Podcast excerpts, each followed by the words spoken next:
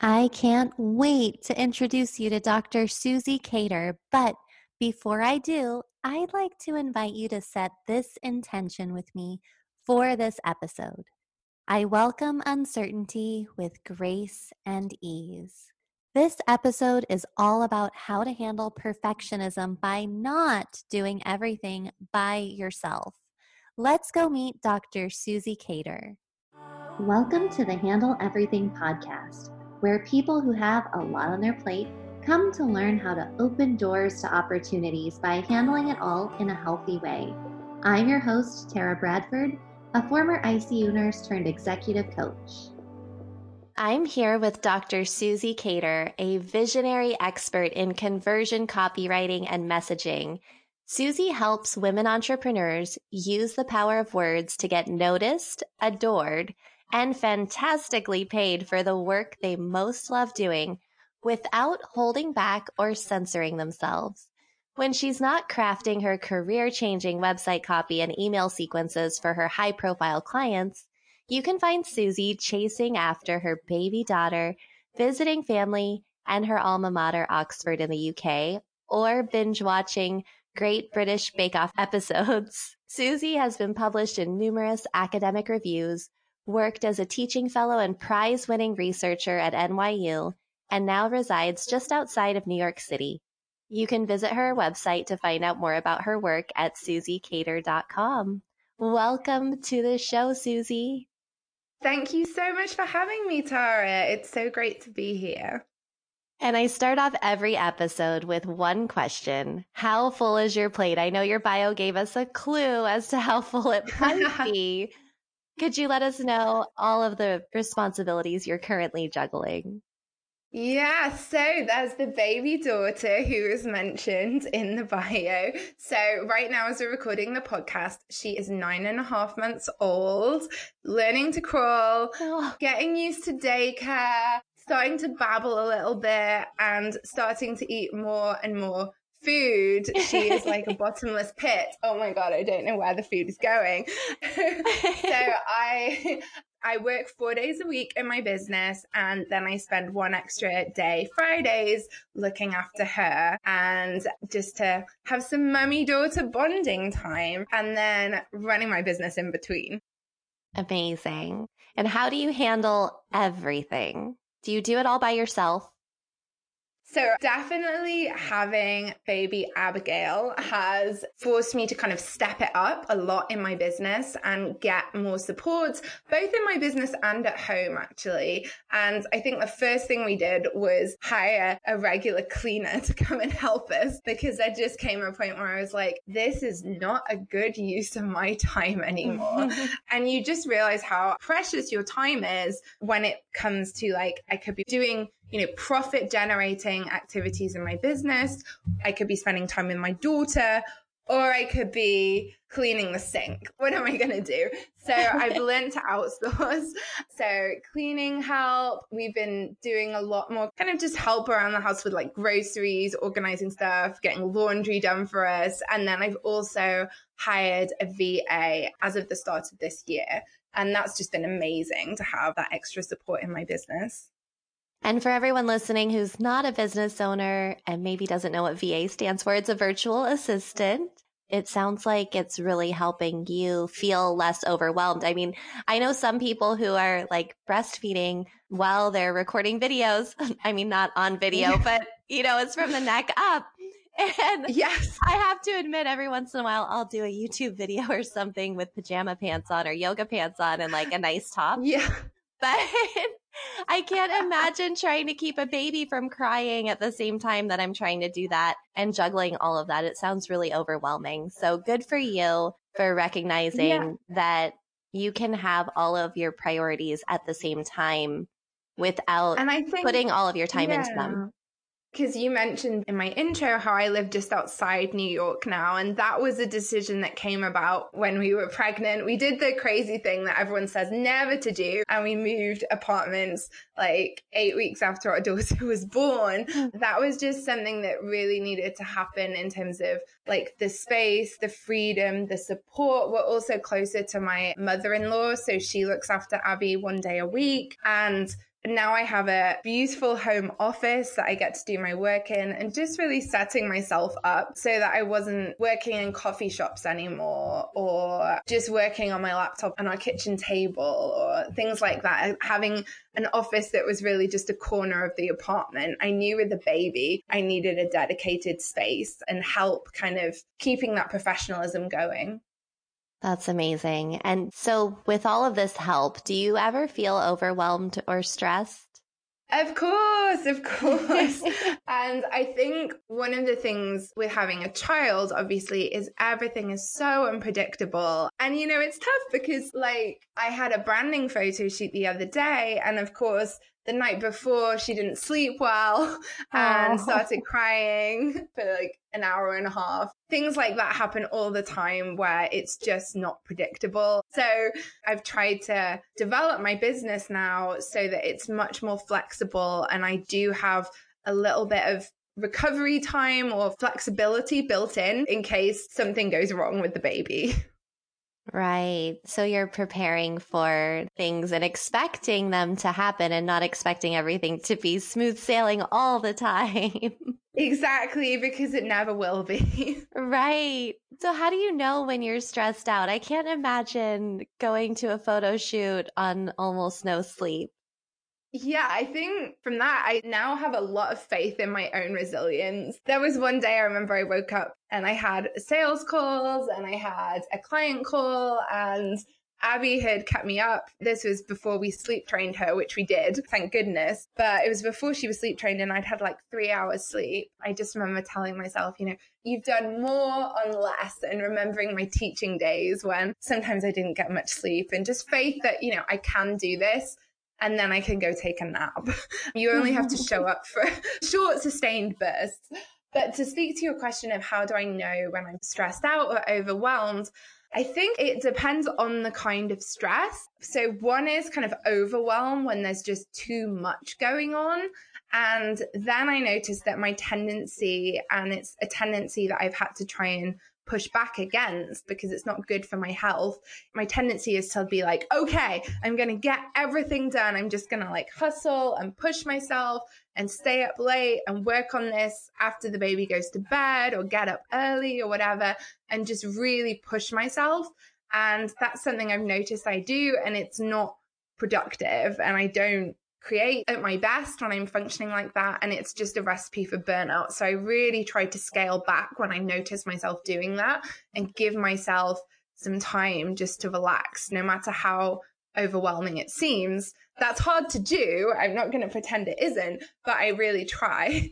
And then the other kind of stress is probably kind of scarcity thinking, like I don't have enough of this. Maybe I've spent a lot of time on client work and I haven't had enough time to do marketing. And I'm like, oh no, I haven't got enough sales calls coming in. And I noticed then that I have kind of a lot of negative self talk going around in my head and all those things that we say to ourselves, like maybe you'll never get another sales call ever again. Things like that that are just patently ridiculous. And the more I go through periods like that, the more I'm becoming better at being like, no, this has happened before and it's always turned out fine. Just be patient. Don't listen to those negative voices. Just try and tune them out as best I can. Those are great points. I love that you separated into two different categories of stress because both of those are very stressful. Exactly, exactly. and they usually and, follow each other. It's like, right. oh, periods of I have too many calls and too much work. And then it dies down. Oh no, I don't have enough work. that kind of up and down cycle, I've realized is very typical when you're self employed and for any kind of business. There'll be fat months, there'll be leaner months. It's completely normal and just try and ride the waves.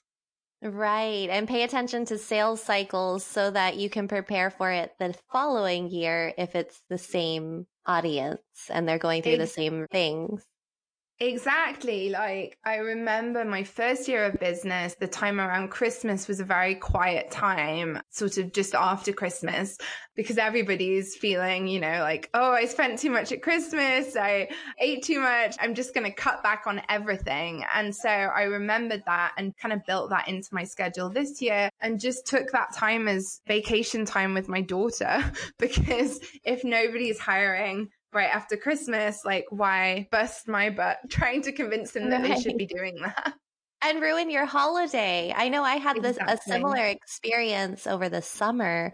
It was like mm-hmm. all of my clients went to the Hamptons mm-hmm. for two months. And I was like, well, why am I trying to hustle and work all summer and miss my two months off? Exactly. Once but, you understand that, you get a lot better at taking the vacation and about not feeling bad for doing that. Right. And the following year, I did not have the same problem that summer. I learned Good. from that. And so you mentioned a few other examples of times when you were under a lot of pressure, like during school, moving, while you have a new baby. Could you mm-hmm. tell us about a time when you were under a lot of pressure and you turned it around into an opportunity? Yeah, so it was probably the end of 2018, start of 2019. So I was pregnant with my daughter and my business was still relatively new. I was still in the first year of my business. And I was also juggling some health issues with the pregnancy. And it was just a time of tremendous uncertainty. And, you know, being a self employed person in the first year of my business, I just didn't know how I was going to keep the business going and take the maternity leave that I wanted to take. And also, I wasn't sure if we were going to stay in the city or not, and you know what we should do about our living situation. And it was a time when it really felt very overwhelming. And I decided to take a leap of faith, basically. And what I did was I got really specific with the kinds of people who I most loved working with and who I knew could afford to pay high rates for the services I provide and I dramatically increased my prices. And I also cut all my ties with my other clients who weren't in the kind of niche that I wanted to focus on. And I just got very specific in creating content that appealed to the kind of people that I wanted to be working with. And it was a super scary time, but within a month, I suddenly got all these sales calls flooding in. I got completely booked out in my business. I got a huge number of new clients and I was able to hit five figure months in my business thanks to doing those things. And I actually brought in enough money with those services and those new prices, not only to make the five figure months, but also to fund a really comfortable maternity leave. That was a very scary time, but I took a risk and I kind of leapt and the net appeared, as they say. Congratulations. I know that took a lot of work. I've totally been there before where I wanted to help everyone solve every mm-hmm. problem. Mm-hmm.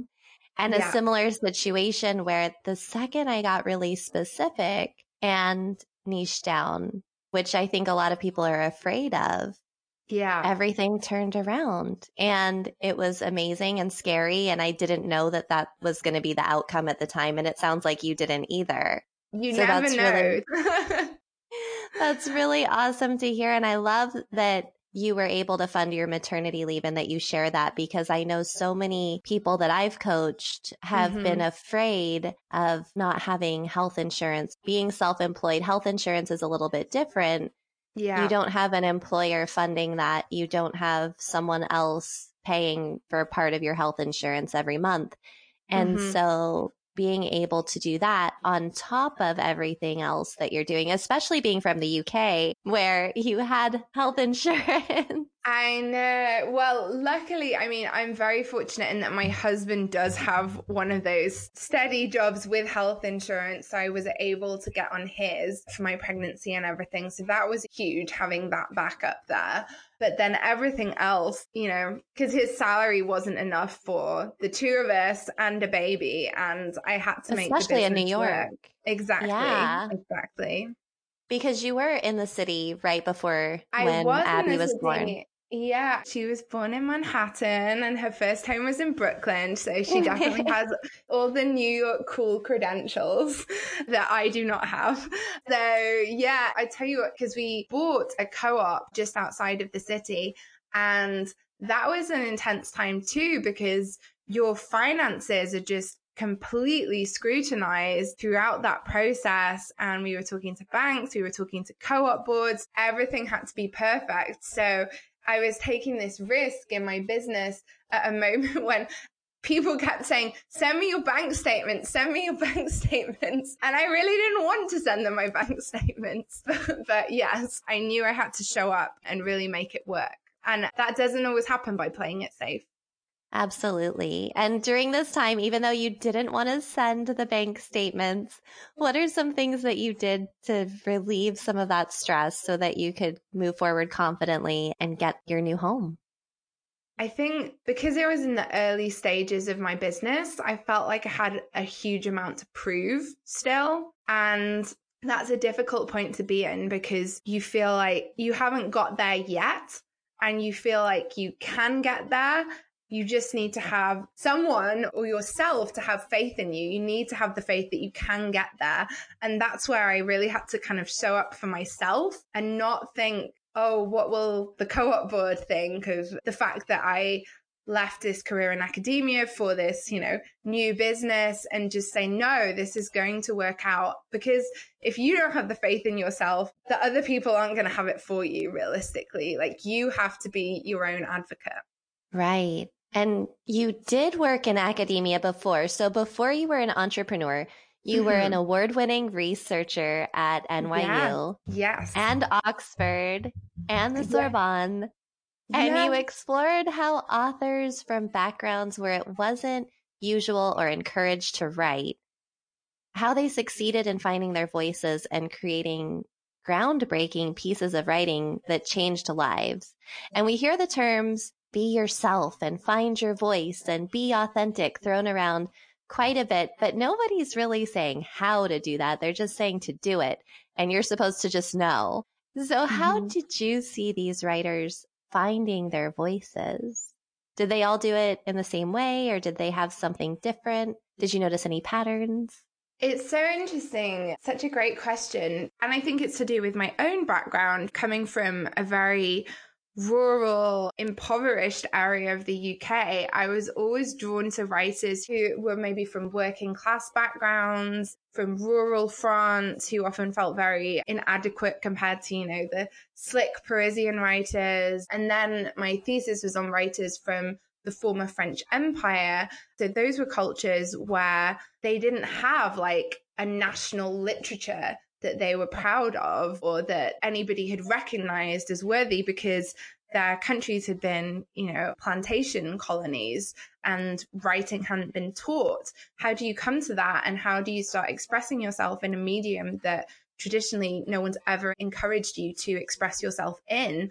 And I also worked a lot on women's writing too. And basically, what I saw is there is no one way but you shouldn't feel as if your voice has to be a certain way to express your experiences. And I saw writers talk about their experiences in super simple, very like flat language, very uncomplicated, very direct in hugely powerful ways. And then I saw writers kind of use language in much more exuberant ways, react against the kind of super clear, maybe masculine style that you might describe as traditional novels being written in, just experimenting with it in a way that reflected their voices. And I think that people who are writing to promote themselves, to market their businesses, I think that's something to bear in mind that you don't have to fit into a certain box. You don't have to be professional or corporate. You don't have to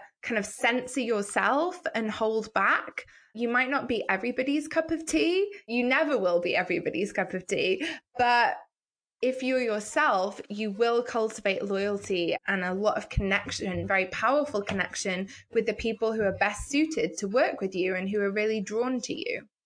That's so true. And not being everyone's cup of tea is actually pretty lucrative if you're running a business. exactly. Exactly. And I know in academia, it can create a lot of imposter syndrome or perfectionism mm-hmm. or this kind of achiever archetype because you're trying to get tenure and you're trying to get your PhD and you're climbing this ladder. So how did perfectionism show up in your career during this time that you're doing all this research? Yeah, it was tough. I'm not going to lie. It was really when I started writing my dissertation, but also anything you publish in academia, it has to go through a very rigorous peer review process. So you'll send in your article and then they'll have at least two people critique it and send you suggestions for improving it. And then you'll do it again and then they'll critique it some more. And then you'll finally get it approved. And a year or two down the line, it'll appear in an academic journal. But my dissertation was really hard because one chapter can take you know several months to write and that's all you're doing for maybe 4 months researching writing this chapter and then I remember my advisor with my first draft of my first dissertation chapter saying, yeah, this gets good on like page 42. I think you should rework the whole chapter starting from what you start saying on page 42. So it's these months of work just get tossed. So absolutely it has an effect on you. And I think that that ended up kind of forcing me to go on my own journey when I started my business to have confidence in my own voice and my own writing again. And not to think that, you know, what I wanted to say was only worth sharing if I'd spent four months writing it and then editing it to adhere to this standard of perfectionism. Wow. And it's interesting that you had this amazing career in academia and you left a job that some people might say you're crazy to be leaving, or other people would dream of having that job. And you actually had an unexpected turn of events after a health scare. Yeah. Was that the turning point in your 12 year long career where you decided to walk away from it all? Yeah, I think basically the stereotype is, you know, this idea that you get long holidays, you get to travel, you get to teach, like you just get to read. It's this beautiful thing. The reality, as realities often are, is very different. And due to all sorts of different factors to do with funding and everything, universities, you know, they're not necessarily investing in faculty and in tenure track faculty and the faculty that are there are often very overburdened, overstretched. And I got a taste of that working as a teaching fellow after I did my PhD, where just the administrative burden, the amount I was expected to teach and research, I was working very late into the night and working at weekends, getting up early to do work, and I was being paid very, very little for it. And that combined with the stress of finishing my dissertation and kind of, I'd spent a lot of time at my computer. I had repetitive strain injury. I just knew that I was pushing my body to breaking point and I wasn't doing any of the things I most loved anymore and I wasn't behaving to other people like in a way that I recognized myself in. Like I was becoming that professor who didn't reply to their students' emails or whatever, who was preparing for my lessons last minute. Like I wasn't able to do my work the way I wanted to because I was so rushed and overburdened. And that was a real wake up call. And when I started my business, that became something that I carried with me. Like, this has to be better than what I was doing in academia. And I think it's kept me from burning out in my business because a lot of people start their businesses and burn out at some point soon after. And I've never let that happen to myself because I remember how bad it got in my academic career. Yeah, that makes so much sense. I'm sorry that that happened. And I think in a lot of careers, I know for me, I had that moment too where I looked in the mirror and I thought I didn't recognize myself. Yeah. And I'm not as compassionate as I used to be. And I think I'm a really nice person and I don't know why I'm not as nice as I used to be. Yeah. Even though people weren't telling me I was mean, but I thought I was mean. And I've talked to other people who have their PhDs and they said after their dissertation they collapsed and they slept for like 2 weeks. Yeah, I because... got really sick after finishing my dissertation because I'd pushed myself so hard. And then I went right into teaching, and it was just way too much. And it's interesting what you said that you had the same moment where you didn't recognize yourself. Because I think when people demand too much of us, we try to do everything and satisfy them and please them, but it does actually affect the way that we start behaving to others because you can't keep giving. There's only so much energy you can have, and it does affect your compassion and the way you're showing up for others as well as for yourself. Right. And it goes back to your initial description of stress in your life. How do you know when you're stressed and it's other people increasing the demands that they have on you or adding more things to your plate and thinking, I can just do it all. Yeah. And I think that's what I was doing back then. And maybe what you were doing too. We were just like, we can do it all and we have to. And there's a deadline or someone's life depends on it. Mm-hmm. So I don't have a choice. I can't say no. Exactly. Yeah. It's a slippery slope to be on. And I sometimes think that women especially struggle with this because we're supposed to be nurturing and we're kind of conditioned to say yes and to help and it can really have a negative impact in the way that we look after ourselves. Absolutely.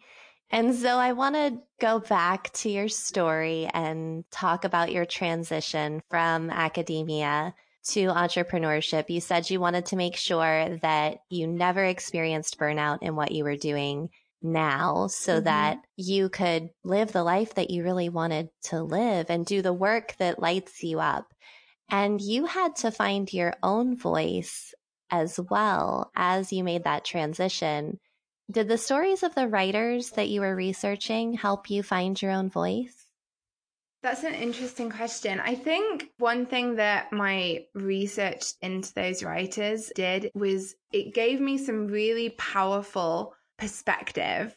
And I still find that today, just reading stories of other people, of other entrepreneurs, of celebrities, you know, it could be an interview with Beyonce or something. Just everyone's journey has these ups and downs, and they're never finished either. Like, with authors, sometimes there's this idea that you publish your first novel and it's a huge success, huge hit, wins prizes. And there were authors I researched who were like that. But then what? Right? Like, what about the next book? And what about the career? And how do you have longevity? And what do you keep writing about? And kind of taking a big picture view. And this is something I really struggle with because I find it very hard to have sort of a vision for my business that goes beyond like two or three years. But just thinking this doesn't all have to be done in the next six months. And maybe when I hit this goal that I'm really working towards now, I'm immediately going to start thinking about the next goal and just kind of recognize that it's a continuous journey. You're never just getting to one place and resting on your laurels, I think. Absolutely agree with everything you're saying. and now you help people write conversion copy, which means that they have to put themselves out there on their websites. They actually have to hit publish on their website yeah. and put it out into the world yes. with their voice and their words and their photos and their message. And a lot of people get stuck right before they hit publish on their website or they've published it and they keep editing mm-hmm. their website thinking that it's the website that's going to bring them clients. And so could you tell our listeners a little bit about the process of getting your writing out there on your website and what that actually does for your business and how it helps and what the expectation should be. Sorry, that was like five questions.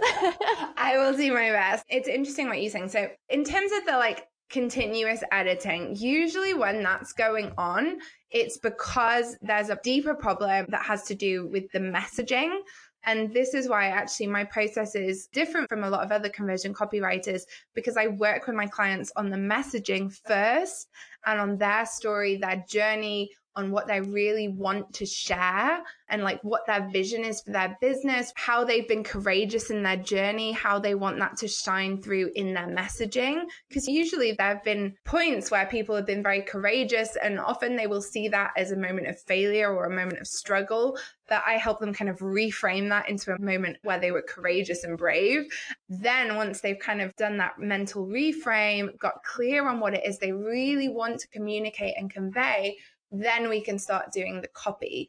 But if you're just, you know, trying to make the words sound good, that's not going to get you that far.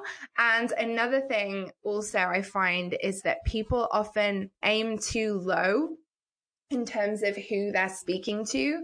And I think this is to do with imposter syndrome. Like people don't want to address people who they perceive to be very high achieving because they feel maybe inadequate next to them or like, how can I help those people? But those people are often the easiest to work with because it's a matter of, you know, finding people, if you're a service provider, who are far enough along in their journey and they have the credentials and the social proof and the offer that's selling or whatever it is that you help them with where you can just come in and help them with what you do.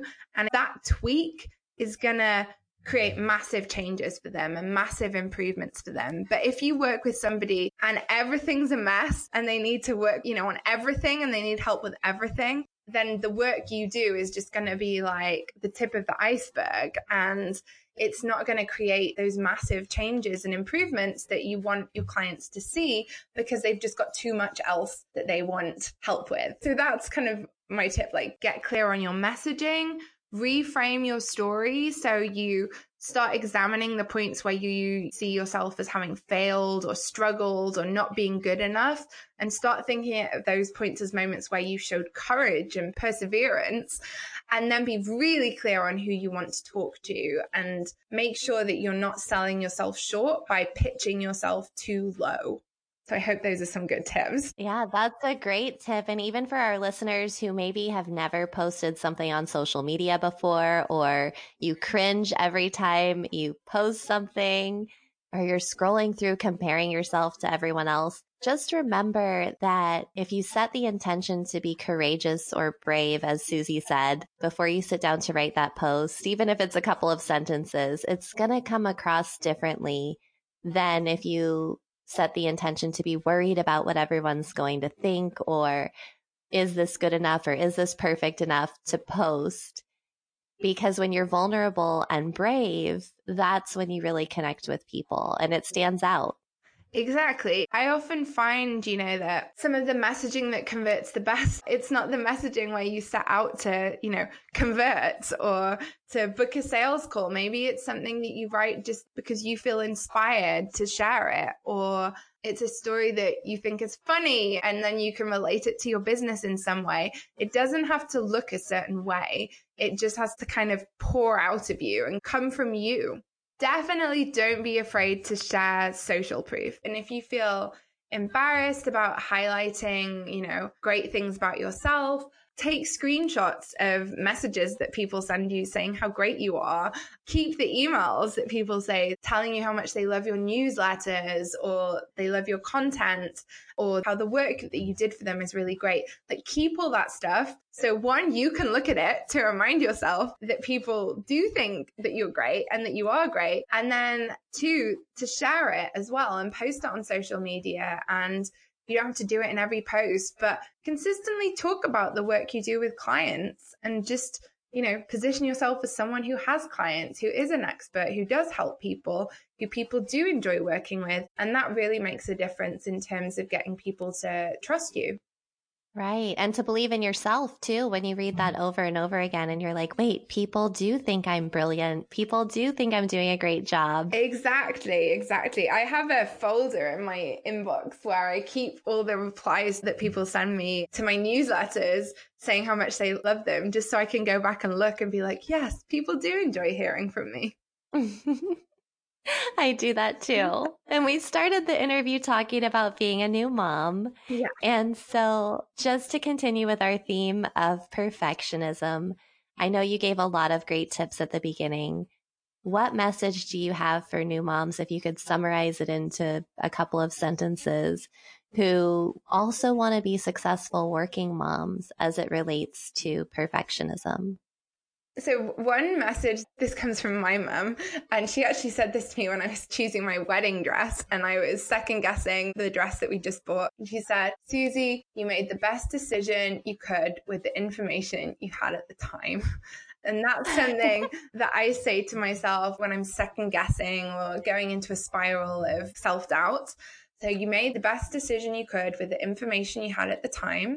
And then also, something I say to myself is just, you're doing your best because it might not be perfect, but you're doing what you can. And that's all anyone can expect of you. Just show up, do your best, try hard, take care of yourself as well. And something I think too is I try to model for my daughter, even though she's nine months old and, you know, doesn't really take anything in. Certain behaviors, like there was one time at breakfast, I was in a rush to get her ready, get myself ready, and I'd fed her breakfast and she wanted to come out of her high chair. But I just needed to finish my breakfast first, and it would take me one and a half minutes to finish my breakfast.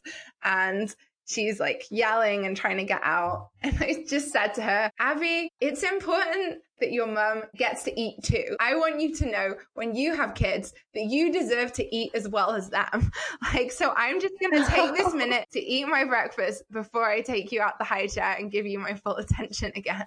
Because so often we do self sacrifice because we're like, oh, it's best for them. But actually, what are we showing them? Are we showing them that when you grow up, you should always be putting your child's needs first and not eating and not taking care of yourself? No, we don't want to show them that that's how grown up women should should behave and that they should behave in the future. So I tried to think about that and that I'm modeling how I want her to feel that she deserves to be treated in the future.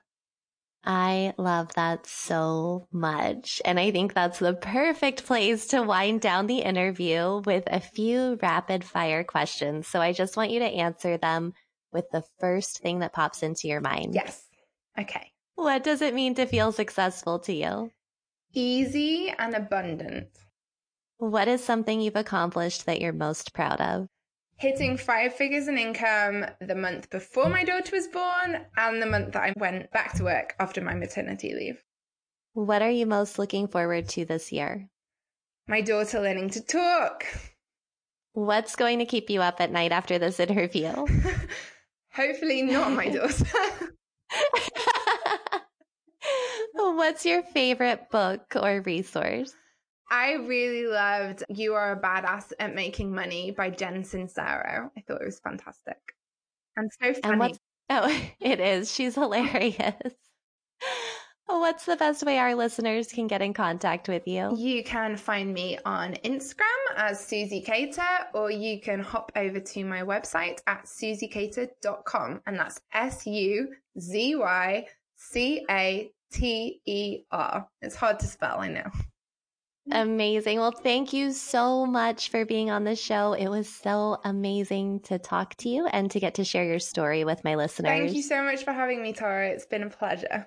I hope you enjoyed that episode. If you want to let me know what you thought, or if you have any ideas for what you'd like to learn about on this podcast, DM me on Instagram at Tara Ray Bradford. And if you want to check out the links and everything from this show, go on over to handleeverything.com. Thank you all so much for listening in. I super appreciate you. Be sure you hit subscribe if you haven't already and leave us a review if you're on Apple Podcasts so that more high achievers like you can find the show. Thank you again to Dr. Suzy Cater for being on the show, and thank you to everyone listening in. You're amazing, and I'm so proud of you for being able to manage all the things on your plate. From me and the podcast team, make today the best day. And by the way, if you haven't listened to episode number nine yet, it's an episode from Dr. Jolene Caro about how to care about others while also caring for yourself. I think you'd really like it because so many other people have been downloading it this month. It's my most downloaded episode right now. Check it out at handleeverything.com. Hey, in case I haven't said thank you enough yet, thanks for listening to the Handle Everything podcast at handleeverything.com.